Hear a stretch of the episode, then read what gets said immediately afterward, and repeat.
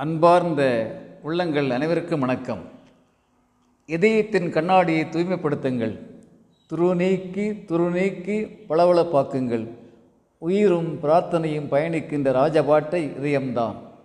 பதிமூன்றாம் நூற்றாண்டிலே பெர்சியாவிலே வாழ்ந்த கவிஞர் ஜலாலுதீன் ரூமி தான் இப்படி பேசுகிறார்.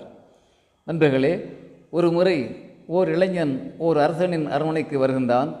அரசே நான் இந்த சத்திரத்திலே தங்கிக் கொள்ளலாமா? என்று கேட்கிறான். அரசனுக்கு கோபம். முட்டாள் பயிலே உனக்கு என்ன பைத்தியமா? இது என்னுடைய அரண்மனை. பார்த்தால் சத்திரம் போலவா உனக்கு தெரிகின்றது என்று அரசருக்கே ஒரு கோபத்தோடு கேட்கிறார். அந்த இளைஞன் இயல்பாக பேசுகிறான் அரசே இந்த இடத்திலே இப்போது நீங்கள் இருக்கின்றீர்கள். மகிழ்ச்சி. இதற்கு முன்னால் இங்கே உங்கள் அப்பா அம்மா தாத்தா பாட்டி எல்லாம் நிச்சயமாக இருந்திருப்பார்கள். அவர்கள் யாரையுமே இங்கே இப்போது காணோமே. எப்போதும் நீங்களே இங்கே இருக்க முடியுமா? எல்லா காலத்திலும் நீங்கள் இங்கேயே இருப்பீர்களா? அப்படி இல்லாத போது இது சத்திரம் இல்லாமல் வேறு என்ன? என்று இயல்பாக கேட்டுவிட்டு நிதானமாக வெளியேறுகின்றான் அந்த இளைஞன். அரசன் கொஞ்சம் யோசிக்கிறான். பிறகு மதிய உணவு சாப்பிட்டுவிட்டு ஓய்வெடுப்பதற்காக அரசன் தன் கட்டிலுக்கு போகின்றான். அவனுடைய கட்டிலிலே ஒரு வேலைக்கார சிறுமி அசந்து தொங்கிக் கொண்டிருக்கிறாள். அரசனுக்கு மீண்டும் கோபம். சாட்டை எடுத்து அந்த சிறுமியை ஓங்கி ஓங்கி அடிக்கின்றான். அழுது கொண்டே எழுந்த சிறுமி அரசனிடம் இயல்பாக கேட்கின்றாள் அரசனே சிறிது நேரம் தூங்கியதற்கே என்னை இப்படி தண்டிக்கிறீர்களே. சிறிது நேரம் தூங்கியதற்கே என்னை இப்படி தண்டிக்கிறீர்களே. நீங்கள் நீண்ட நாட்களாக தினம் தினம் இந்த கட்டிலில்தானே தூங்குகிறீர்கள்.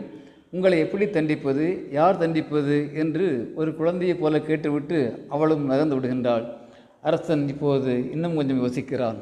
நண்பர்களே இந்த இரண்டு நிகழ்வுகளும் ஒரு மனிதனுடைய மனதிலே மாற்றத்தை ஏற்படுத்தி இருக்குமா இருக்காதா?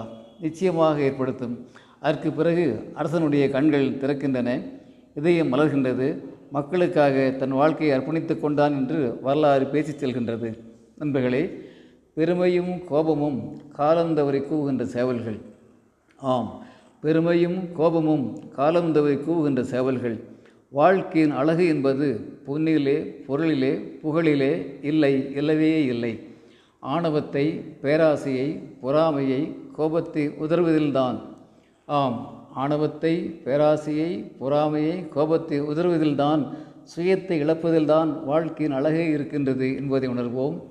நண்பர்களே துருப்பிடித்த உங்கள் இதயங்களின் கண்ணாடிகளை தூய்மைப்படுத்துங்கள். துருநீக்கி துருநீக்கி வளவளப்பாக்குங்கள் என்று ரூமி சொல்வது அந்த அரசனுக்கு மட்டும்தானா? யோசிப்போம். சொல் புதிதாய் செயல் புதிதாய் வாழ்க்கையை புதிதாக புதிதாக வாழ்ந்து பார்ப்போம். புத்தாண்டிலே மகிழ்ச்சியாக பயணிப்போம்.